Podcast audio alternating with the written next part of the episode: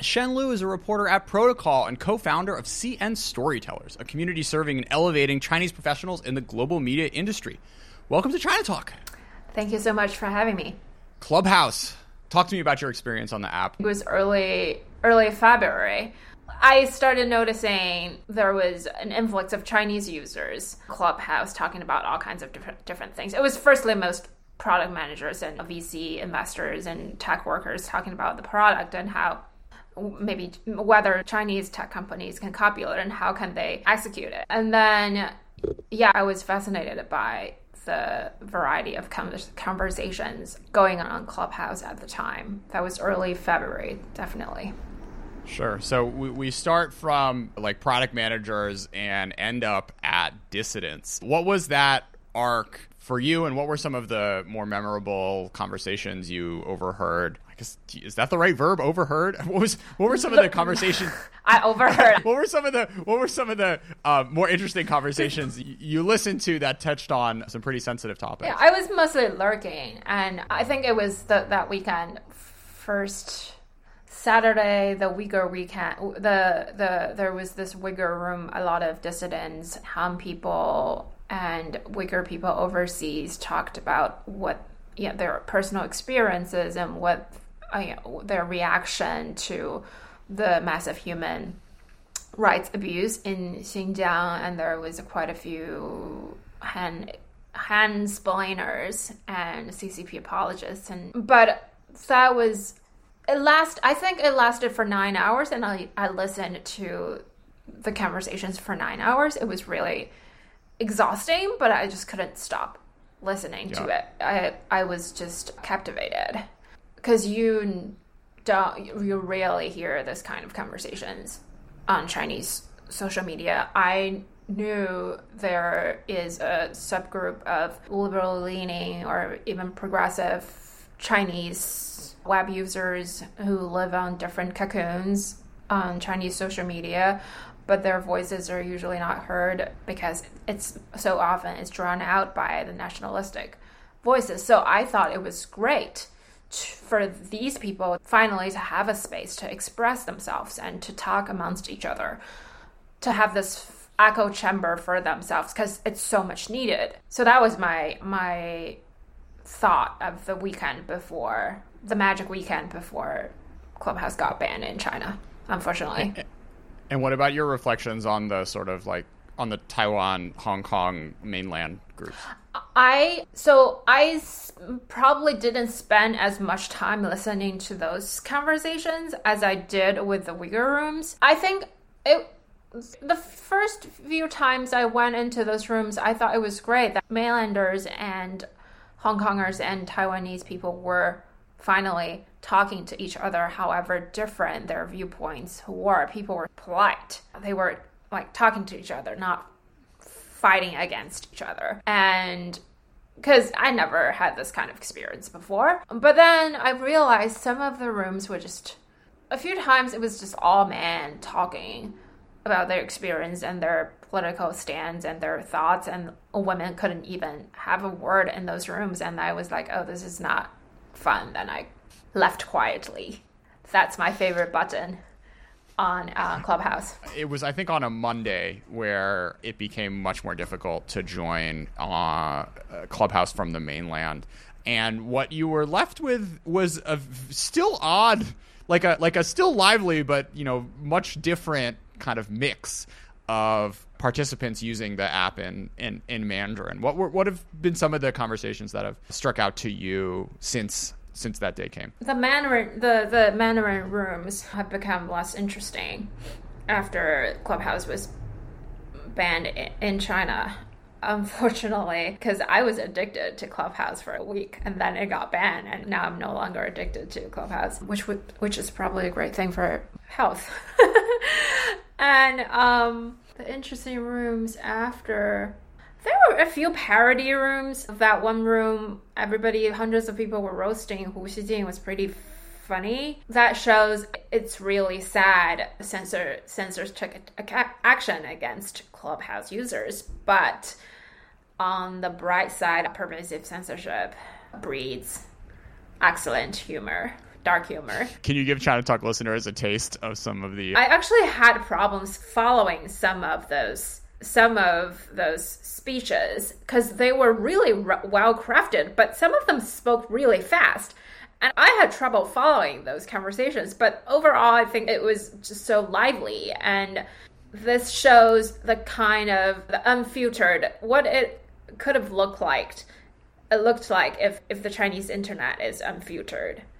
Yeah, Shen, if, if you think you had problems following the speeches, I, I, feel like I'm really not the one to explain what the jokes are, but I'll give it a shot. Basically, Hu Xijin, the, the editor of the Global Times, which is a super right wing nationalist newspaper, people were like, pretending like they were his biggest fan and that he's like the leader of the future and we're all going to follow him into a happy socialist world where like China's number one and the US is uh, licking China's feet or what have you. And people wrote these like very it wasn't just a few people it was like hundreds, hundreds of people writing these very elaborate speeches weaving in all of this like nationalism like, uh, nationalism. nationalism and then just like the chinese like chinese government speak and you had the rhythm. It was like a scene like Xinwen Lianbo right. It was just very this yeah, it was like this like outburst of creativity, which if you spend time on Bili or whatever, you see, but it directed in very different ways, right? Because this sort of making fun of someone for their like love of China is something that would never fly on the mainland. Yeah, it reminds me of toad worship, uh, worshiping, which has been around for quite a few years. People have been doing the same with Jiang Zemin, but not vocally. And Hu Xijin the next day, uh, he even issued a response to the night long lo- roasting of him on Clubhouse, I thought was he said something like, "Some people demand too much of freedom of speech, and realistically speaking, it's not something that can be achieved." in China, something like that. Have you seen the? There, there's a show. It's Tu Cao something like Da. Tu Da Hui. Da. Yeah, yeah, yeah. I haven't seen so, it basically like this happens in China. Like the like Comedy Central roast is a thing that has been ported to the mainland and people make fun of celebrities or live streamers or whatever. The level of like bitingness of these jokes is way toned down from what you would see of Martha Stewart making fun of Justin Bieber or whatever. But yeah, it's really funny that it's actually not at all surprising that Hu Xijin didn't enjoy himself getting made fun of. The other great part of that room is like every 10th person or something would be like would like not be in on the joke and be like, "Are you guys really making fun of him, yeah. or are you actually his fans? Should I start a new room because I actually like him and I'm not sure I feel comfortable here." And the moderators would be just like, "You can stay on and listen for a while and make your own judgment."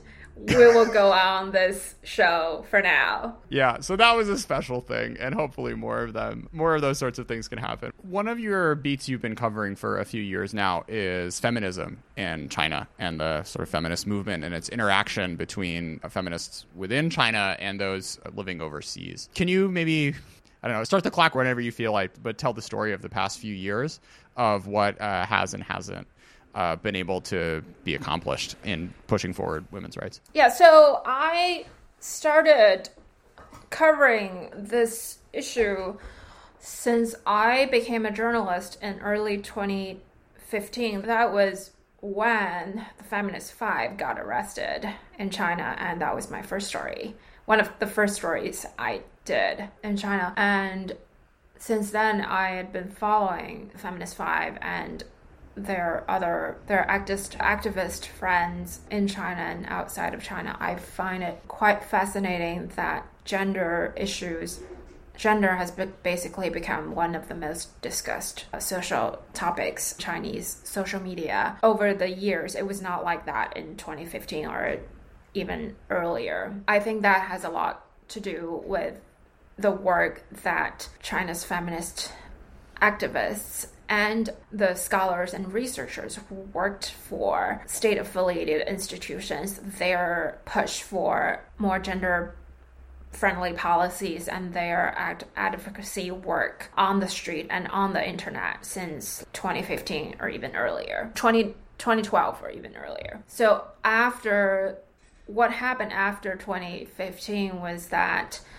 the Chinese feminist activists could no longer go to the street and do wear a bloodstained gown to attract attentions. They had to lay low since the feminist five got arrested, and a few of them have come abroad. Lu Ping and Liang Xiaowen they are now in the U.S. and they're there are they have started started to organize in the U.S. to to connect with Chinese young Chinese students and Chinese professionals in the U.S. Just form a support network of feminists that can echo to what's going on in China and I think this is this is a global trend there are similar networks in the UK and elsewhere as well so this is great but then also on the other hand the Chinese women are ha- having a more difficult time as the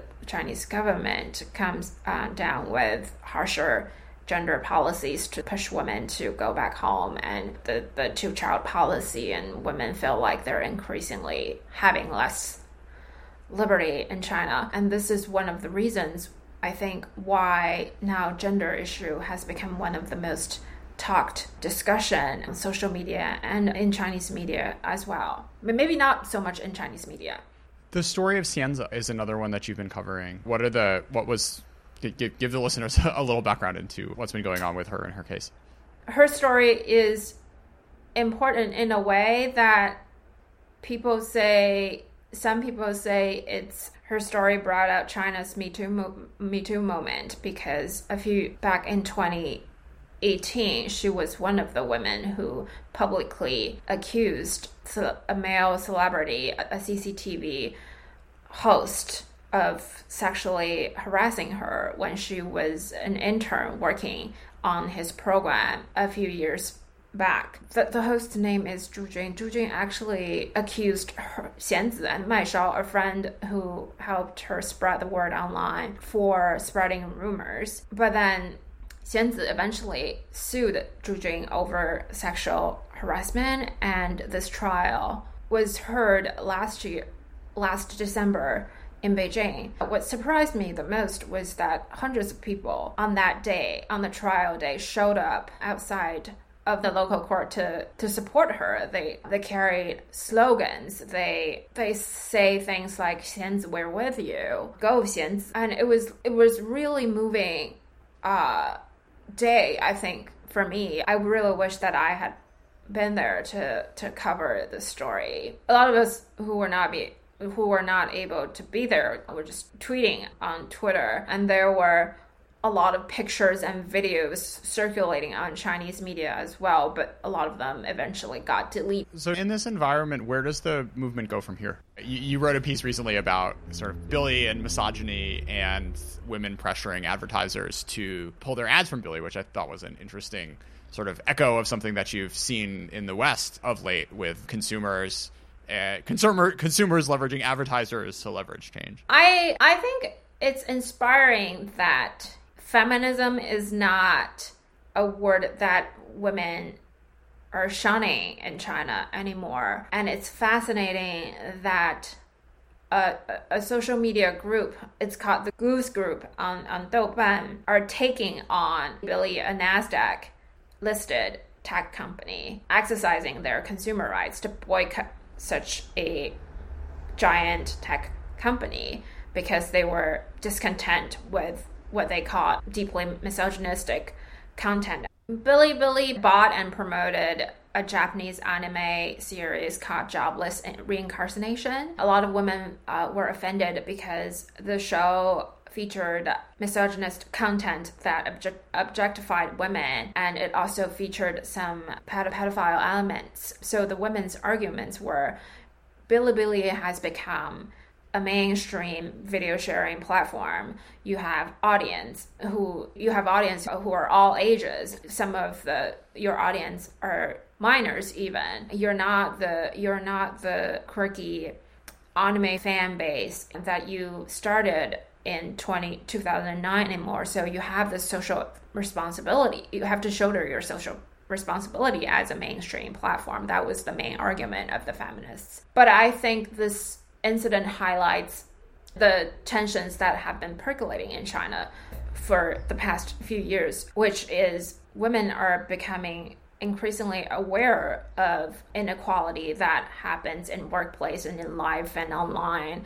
But then the government is increasingly pushing them back to back to home, back to the kitchen, and to have the second child. And so this Bili incident basically highlights this tension right there. And now that this the tech company position is also interesting. It wants to be on the government's good side. So users have seen quite a lot of nationalistic content on Bili in the recent in the past few years and come on there was the marx like the anime of Marx's life as a angsty teenager, which I could only stomach 10 minutes of, but was one hell of a production, I thought. Right. So the tech company has to be on the good side of the government, and so therefore they're pushing more conservative, nationalistic content. And but in the meantime, they are having more female users who are increasingly voicing their discontent. They call for inclusion and diversity. So I think that's an interesting trend that's going on. And I think even in China, no tech companies can afford to be called a misogynist platform. It's just just doesn't it's just not good. So I, I'd be curious to see how this kind of user boycott how long they can go basically speaking of misogynist tech firms you also recently wrote a piece about the experience of women at the at some of the largest tech firms in china right. what did you learn in reporting that piece what did i learn and so before I started reporting, I was thinking tech firms maybe they do better than traditional companies in terms of treating women because they're tech firms and they're I, I thought they I had this assumption or this question would they be better? But then I found out they're not actually better than other sectors. I think one thing that's different than other firms is that there are uh, more women working in the tech industry, and there are in some firms women actually hold leadership positions and quite high up in those companies. But then uh, the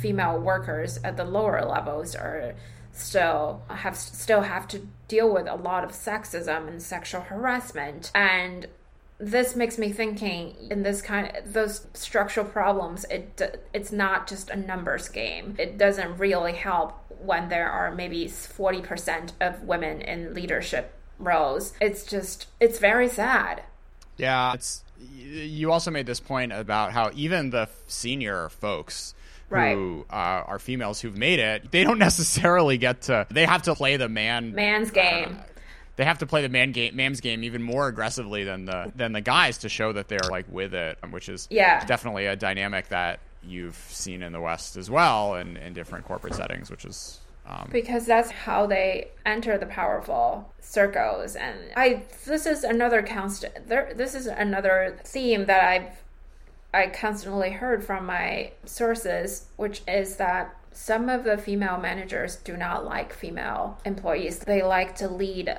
male underlings, which to me was a sign that there women are still so marginalized in those tech companies.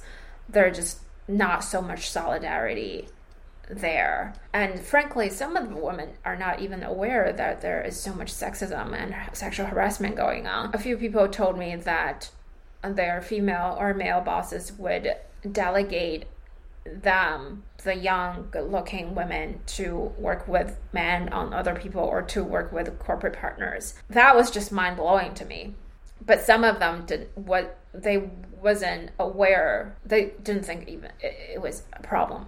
Yeah. The, the other aspect of this is the JoJo Liu lifestyle mm-hmm. and being a parent and working six days a week, maybe even sometimes seven days a week for 12 plus hours a day is not functional, especially when you have young children. When I was at Kuaishou, there were a handful of people who had two houses, one at the near the office and the other like an hour away where their kids went to school and where their grandparents lived. Mm-hmm. And even in the best, the highest earnings, most quote unquote made it suction of society, you still have people who are just like having sending their kids to live with their grandparents and not raising them themselves because of the structure of things, even with the Beijing hukou, right? Yeah. Is it was a really remarkable thing for me to realize this uh, the power of the the power of the corporations relative to the to the workers in this market that they can demand that much out of their employees. Be- yeah, because there is a lack of childcare support in China, like from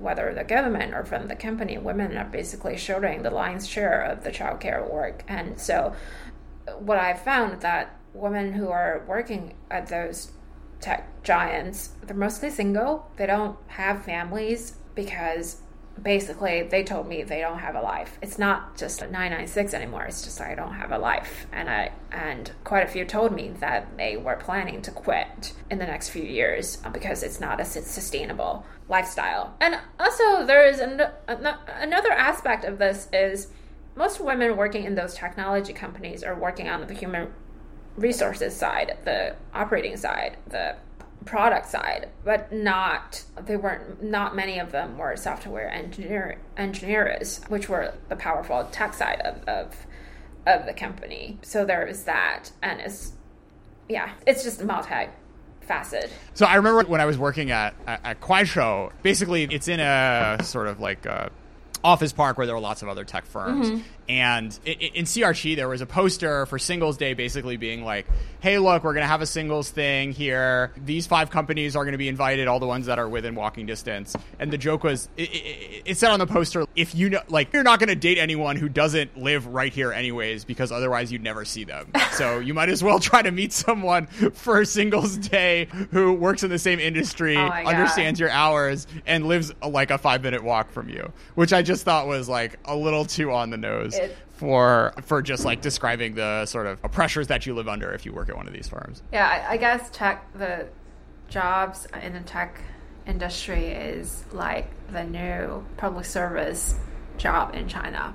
The cachet it takes and the, yeah, the the kind of best and brightest talents it attracts to the industry. Let's talk about food for a second. Okay. So I hear you're a big gourmet. What has been uh, what has struck out to you? You said you want to talk a little bit about Chinese food ordering apps in Right. uh, your Chinese grocery apps in, in the U.S. What what's notable about them? There are Chinese food delivery apps and grocery delivery apps that I think created by tech firms based in the US but are founded were founded by Chinese immigrants and those apps are are also targeting Chinese the big number of Chinese immigrants in the US especially on the east coast and the west coast. And so basically there are a lot a variety of Chinese food options on those apps that are not on say DoorDash or Grubhub or th- some of them are not even big enough to be on Yelp. So I think that's definitely a gem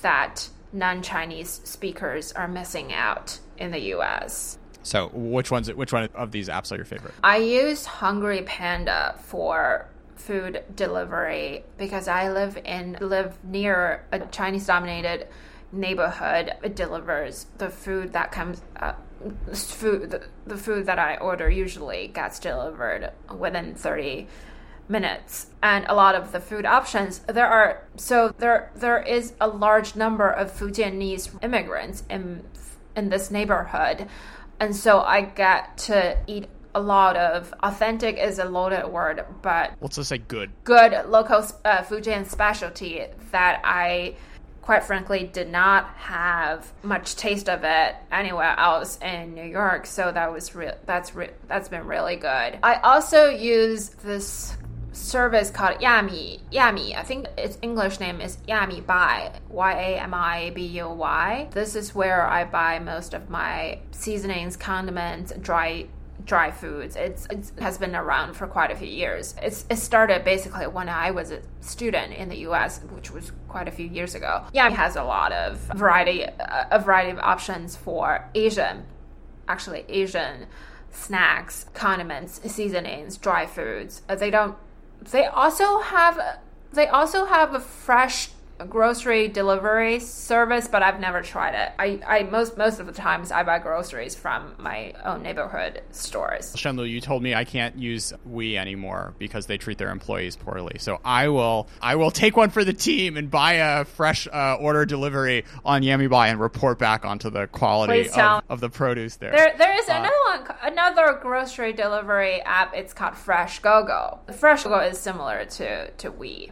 Talk a little about China storytellers. Me and a few Chinese journalists friends, I think there was 10 of us, co-founded this Lose Collective in 2019.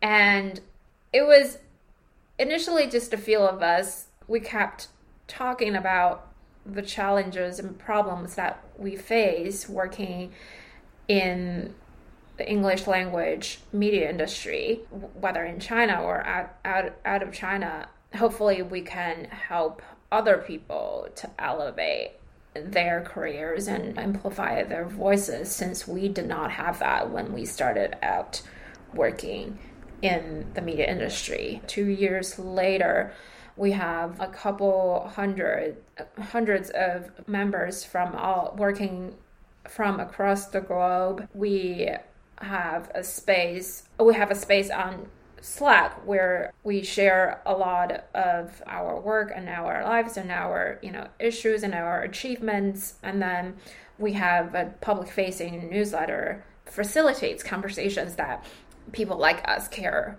a lot about, like the situation of Chinese journalists in China and out of outside of China when they work for global media are things like what is home to people who have moved around in the past 10 what does home mean for people who have moved around in the past 10 years? We also have twitter presence. I think our we have more than 10,000 followers now which everybody is excited about. We did not expect this to to be attracting so much attention because we don't have any financial support or revenue or anything. It's just like an organic thing that has been growing.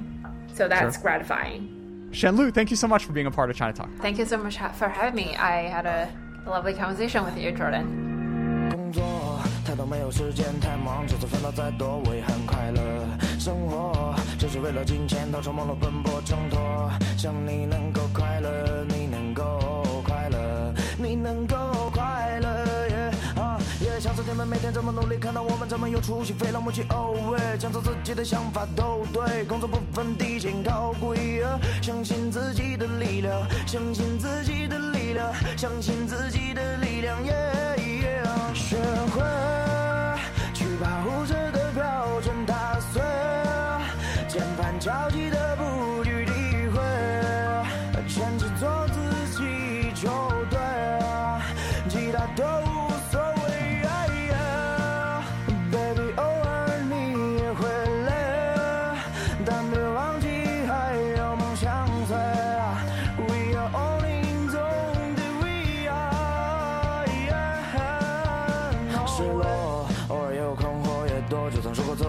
很洒脱。堕落，只是因为能够掩饰自己懦弱。Oh no，想你能够振作，想你能够振作，想你能够。振作，yeah，相信你们每天看到我们有人被骂吧，I don't give a shit，相信自己的存在可贵，工作不分低贱高贵，相信自己的力量，相信自己的力量，相信自己还是讨厌；不管我怎样去解释，他们还是抵制。不如就算了吧，不如就算了吧，不如就算了算了吧。学会去把护着的标准打碎，键盘敲击的不去理会，坚持做你